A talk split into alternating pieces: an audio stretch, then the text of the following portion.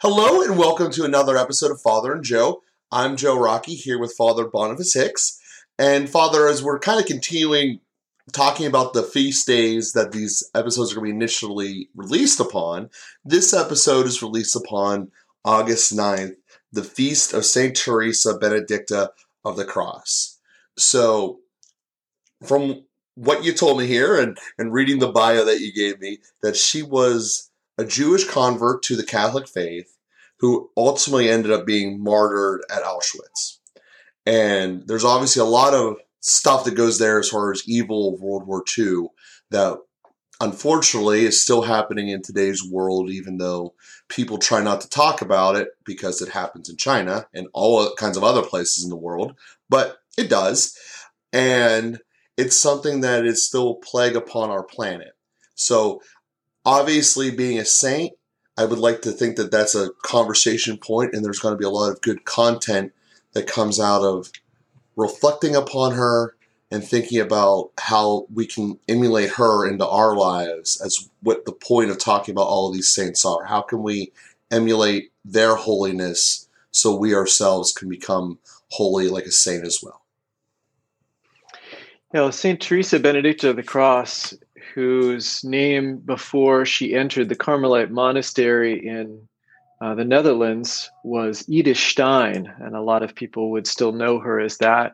She was a world class philosopher, a beloved student of Edmund Husserl, who is the father of phenomenology. And for those who are not up to date on their philosophical studies, phenomenology is the school of philosophical thought that St. John Paul II was also a major proponent of and is uh, really one of the great contributions of the 20th century to, uh, to philosophy. Uh, Edith Stein was uh, outstanding in her uh, insight, brilliant, uh, a genius, and really one of his greatest students. She authored a number of books and uh, as I say, was a, a world class philosopher. So, without anything else, she would be famous. Um, but in along her journey, she was raised as a, uh, she was Jewish by birth and uh, was raised pretty nominally Jewish and wasn't really practicing faith. But through uh, her interaction with with several people, uh, at some critical junctures became really impressed with Christianity and Catholicism in particular, and and started a journey into the Catholic Church that was costly for her. It caused a, a lot of rift with her mother, uh, as a feeling that she was abandoning her Jewish roots, when in fact she saw and eventually convinced her mother that it wasn't abandoning, but rather the fulfillment of her Jewish roots. She wasn't turning her back on uh, being a member of the chosen people, but was fully embracing the fulfillment of that in the Messiah, who is Jesus Christ, our Lord and God, who uh, was a member of the chosen people, of the Jewish people, and then, of course, also by his uh, divine decision incorporated the rest of us also into the, the chosen people as, as Christians. So uh, Edith Stein understood that, became Catholic and then uh, entered a Carmelite monastery. And that's when she received the name St. Teresa after uh, Teresa of Avila, but also Benedicta uh, in, uh, in her love for St. Benedict and the, and the Benedictine tradition. And then of the cross out of her love for St. John of the Cross. And, and then she really lived that. So all of this was happening in the beginning of the 20th century and she she entered the Carmelite monastery, which is a life of real sacrifice. For our listeners who don't know much about the Carmelites, uh, especially the Carmelite nuns, live a strictly cloistered life. Uh, they live uh, separated from the world in a in a fairly radical way. They live a lot of prayer and uh, personal sacrifice, and uh, so Saint Therese is well known among the Carmelites, or Saint Teresa of Avila, Saint John of the Cross would be one of the, the male Carmelites, obviously. But uh, Saint Teresa Benedicta entered the Carmelite monastery and essentially disappeared from the world. So one doesn't normally become famous as a Carmelite nun, and Uh, one disappears from the world very intentionally in order to make that holocaust, that personal self offering of prayer and sacrifice to pray for priests, to pray for sinners, to pray for the sick, to pray for evangelization, to pray for uh, whatever other particular intentions the Lord might place on their hearts and entrust to the monasteries. The uh, great insight of Saint Therese, as she struggled with this desire to become everything, was that in fact, in the mystical body of Christ, eh, we think of First Corinthians chapter 12, where St. Paul talks about the church being the mystical body of Christ. There are arms and legs and eyes and ears. And St. Therese had the insight that she is the heart. The heart is what is hidden away inside of the body, and yet it's what makes all of the other organs and limbs of the body able to function. And so the Carmelite nun lives in the heart of the church. And uh, the Carmelite nun or other contemplative orders also are really the heart of their individual dioceses and the heart of the church. A lot of times in mission lands, um, a missionary uh, land has really come to its full stature when it's uh, established a, a, a, contemplative monastery in its midst. And so then it has really a beating heart and is, uh, is rooted in that particular place and time. So St. Teresa Benedicta entered the Carmelite monastery in the Netherlands with no expectation of having any further interaction. It was really a radical response to a call from God to be a spouse of Christ, and that would be another dimension of the spirituality of uh, of a contemplative nun, a nun in general, is to be a spouse of Christ. That they're foregoing marriage to another human being in this life in order to enter into that eternal marriage that is possible with Christ as the divine bridegroom. And uh, with that very romantic uh, and uh, mystical reality, uh, that mystical vocation, St. Teresa Benedicta entered the, the Carmelite monastery. But it was uh, right as the Nazis were also taking power in Germany. And so uh, shortly after that, when the, the Nazis took over, invaded Holland, uh, then the Jews in particular, they became the first targets. And because she had, uh, although she was a convert to the Catholic faith, she was still Jewish. And the Nazis were determined to wipe out the Jews. And so they began to round up all of the Jews in Holland.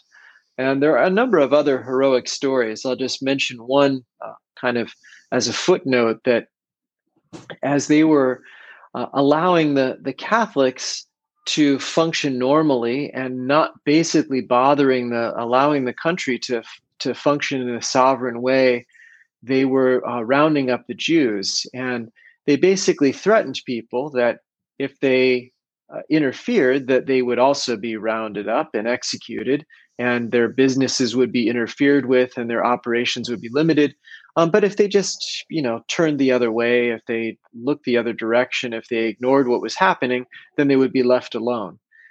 And there's another saint, Titus Brandsma, who was just canonized a couple months ago by Pope Francis, who uh, was also a Carmelite. Uh, he was a Carmelite father, and he was very influential in the media.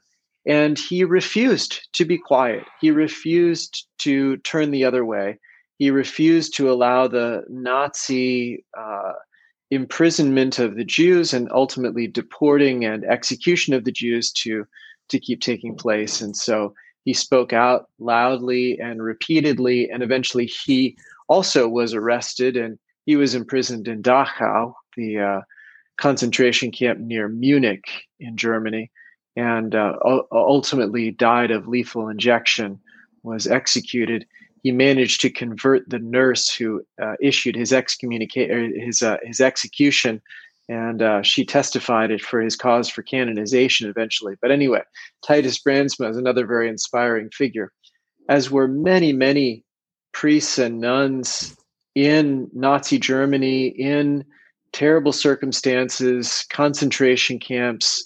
Um, we could have a whole series of episodes on this if you wanted to, but uh, so back to Teresa Benedicta, she was uh, she was arrested uh, along with her blood sister, who they had taken in as a kind of janitor in the monastery to try and protect her from the Nazis. But they eventually came in and identified the two Jewish women and uh, took them to Auschwitz, where they were uh, targeted for, for extermination. Along the way, and this is just one point that I want to highlight, and then I'll give you a word edgewise. Uh, Teresa Benedicta, she never forsook her Jewish people, her Jewish roots. And she understood that what was being done, that uh, she understood that she would likely be uh, uh, executed in, in Auschwitz. And she knew that she was with millions of Jews, but she was able to unite her sufferings to the sacrifice of Christ.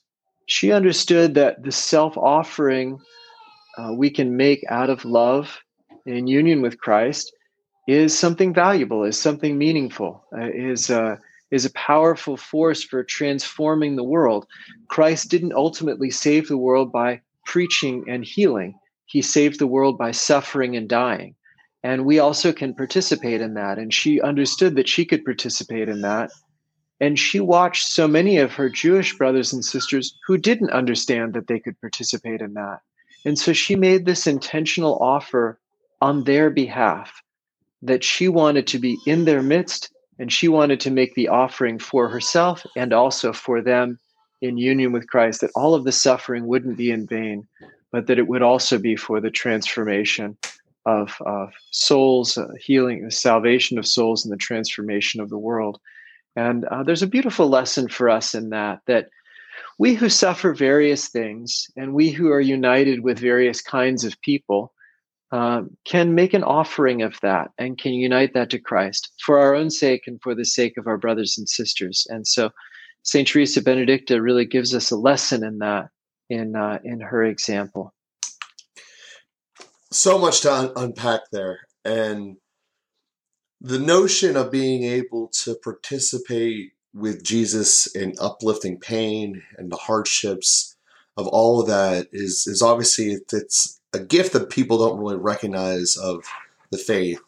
And ultimately, in a lot of ways, what it says is you are not alone. And wherever this darkest place that you are at, or in her case, going to and willingly going to, um, you are not alone. And it makes me think directly of the quote from the Stations of the Cross when they said, like a lamb before the shears, he entered and raised not his voice. And knowing that, that, that you were going to go to a place where you already knew what the end game was going to be, that the Germans weren't taking you there to have summer camp. Um, you know, it, it, was very obvious what the Holocaust was, and to still willfully do it um, and to accept it is something that's that, that that's real there and, obviously very heroic in, in, all its right. And that's how you become a saint. So one of the other things that you said in the beginning when you were talking about how she converted from Judaism as the fulfillment of of, of what the, the Jewish faith was teaching and how Jesus is the fulfillment of that. A question came to my mind, and, and this might be misconstruing what you said there, that's kind of applicable to all of us as Christians is that if Jesus is the result of the fulfillment of all the prophets, which is what the faith is in a large way, it also would stand the reason that all of the titles that God gave the Israelites in the Old Testament, the chosen people, um, and particularly, would then carry into Christianity as well and that's not something I've ever thought of because it's always when people quote it, it's, it's Israel is my chosen people, and in my head it was always thought like, well, they are just still they, and us Christians are just something different. But the way that you articulated that in just a couple of sentences, it makes me now think that it's wrong. And this is a thought that I probably never would have had had you not given that description you've done. So, is there any merit in my thought, or am I totally wrong? Uh, well, the our, our approach to the uh, to the Jewish people is uh, uh, valuably nuanced by the Second Vatican Council document Nostra Aetate, and uh, yeah, we do see we see ourselves as the spiritual children uh, of of the Jewish people. Uh, uh so the, uh, the we are a continuation of them, and and so and and the fulfillment of them. Uh, let let me approach it from a different a different angle. The one way to look at it is that that God promised to save all of the chosen people and uh, because of their intermingling with the nations, uh, especially in northern Israel, uh, in the Babylonian exile uh, and the Assyrian exile in the 600s, 500s, 400s BC, they uh, they became sort of uh, unrecognizable. who's Jewish and who isn't? They were so intermarried and so intermingled. And so, in order to save them, this is a certain kind of logic, it's a sort of biblical logic. In order to save the Jewish people, really, God could only do that by saving everyone.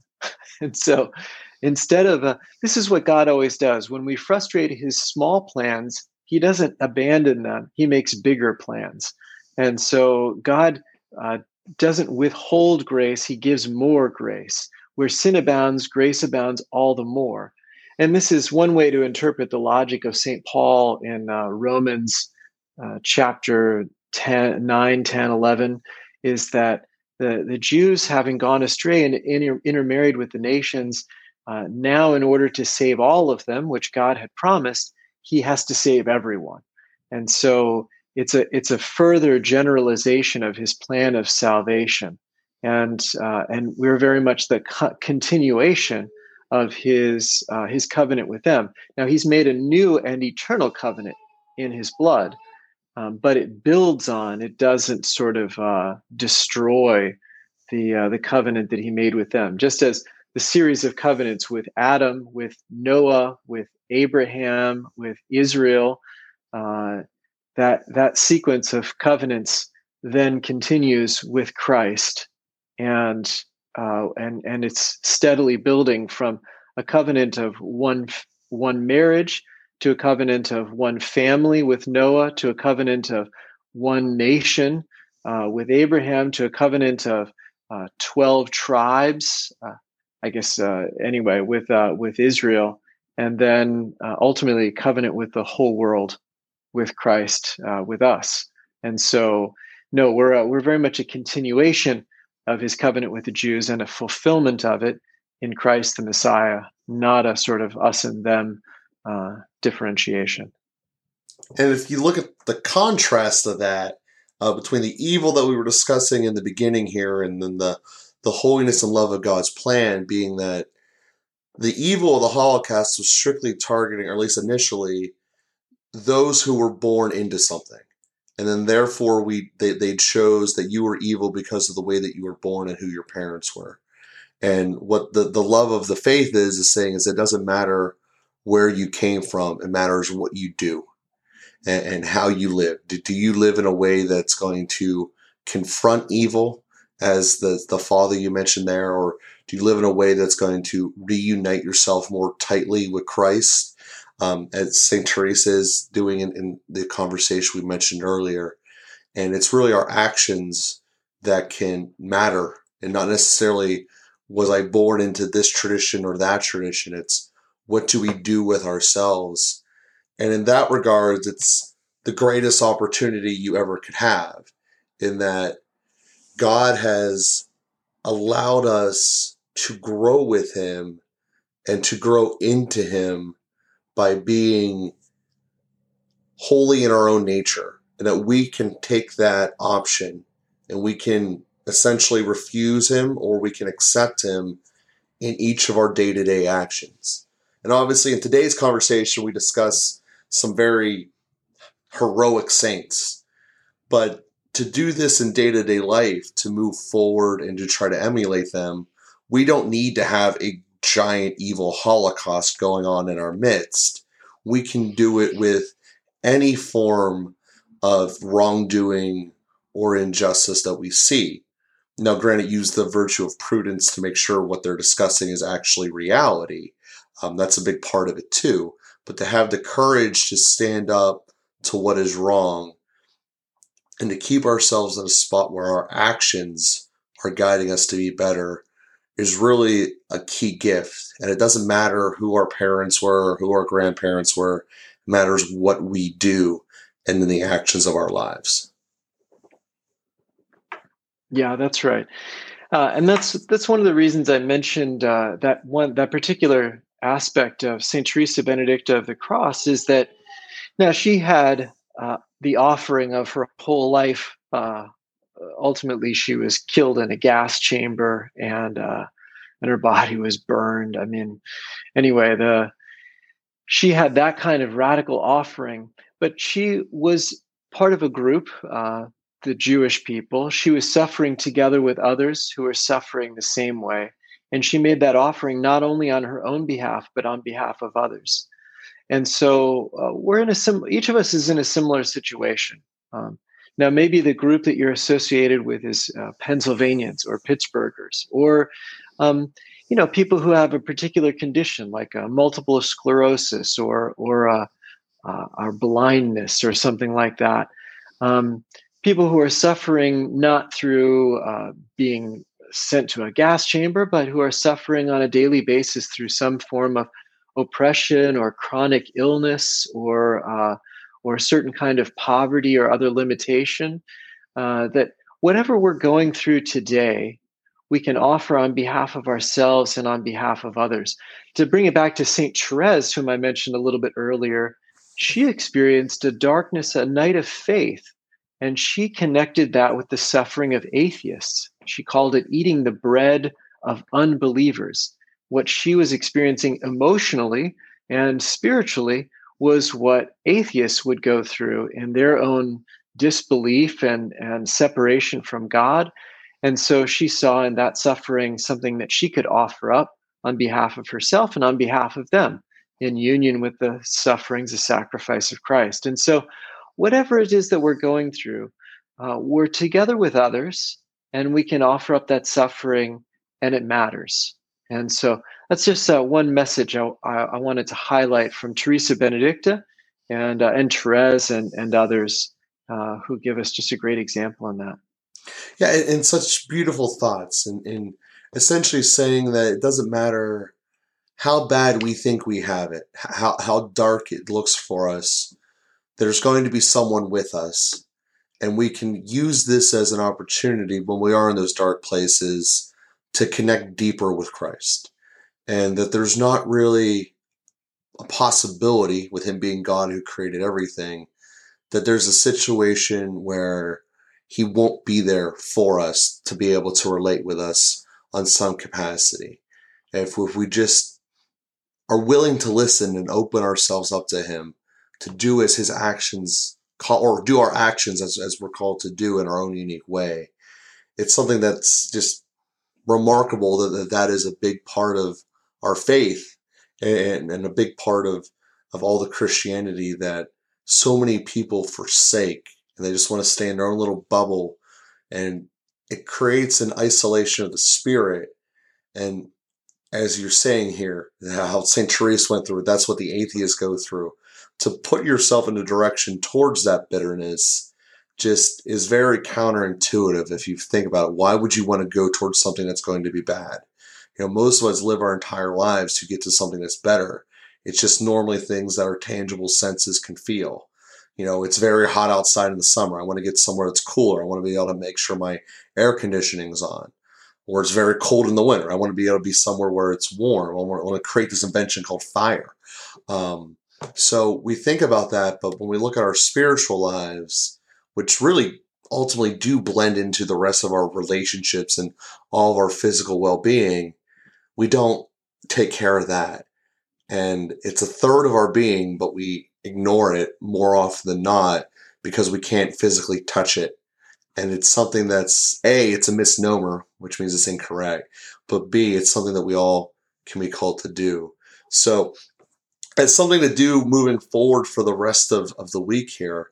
Just to, to think about sitting in a quiet place and letting prayer come over you for just 10 minutes of continuous silence and seeing what notions get told to you, the actions that we can implement within our own lives in our own way to become more holy.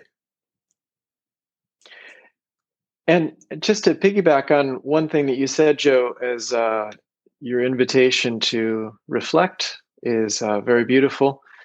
Uh, when we suffer from the cold and we come up with an invention of fire, we are doing that on our own behalf and also for others. Others are also suffering from the cold, and others also benefit from our effort, from our invention. And that's not unrelated to what I was talking about in terms of uh, of suffering and uh, being able to offer up the the thing that we're going through. Just as not everybody knows how to invent fire, not everybody knows how to offer up suffering. And so, doing what we can, we do it for ourselves and we do it in solidarity, in communion with others. And so, just as you said, taking time to reflect on what's the what's the offering that I can make and who else can I make it for? Who am I in communion with, in solidarity with, and uh, how can we grow in wholeness together? And what a beautiful way to, to end this episode. So we thank everyone for listening. Please continue to hit subscribe um, and share it. And if you have not done so yet, please leave us a review, especially on one of the Apple services. Thank you guys very much.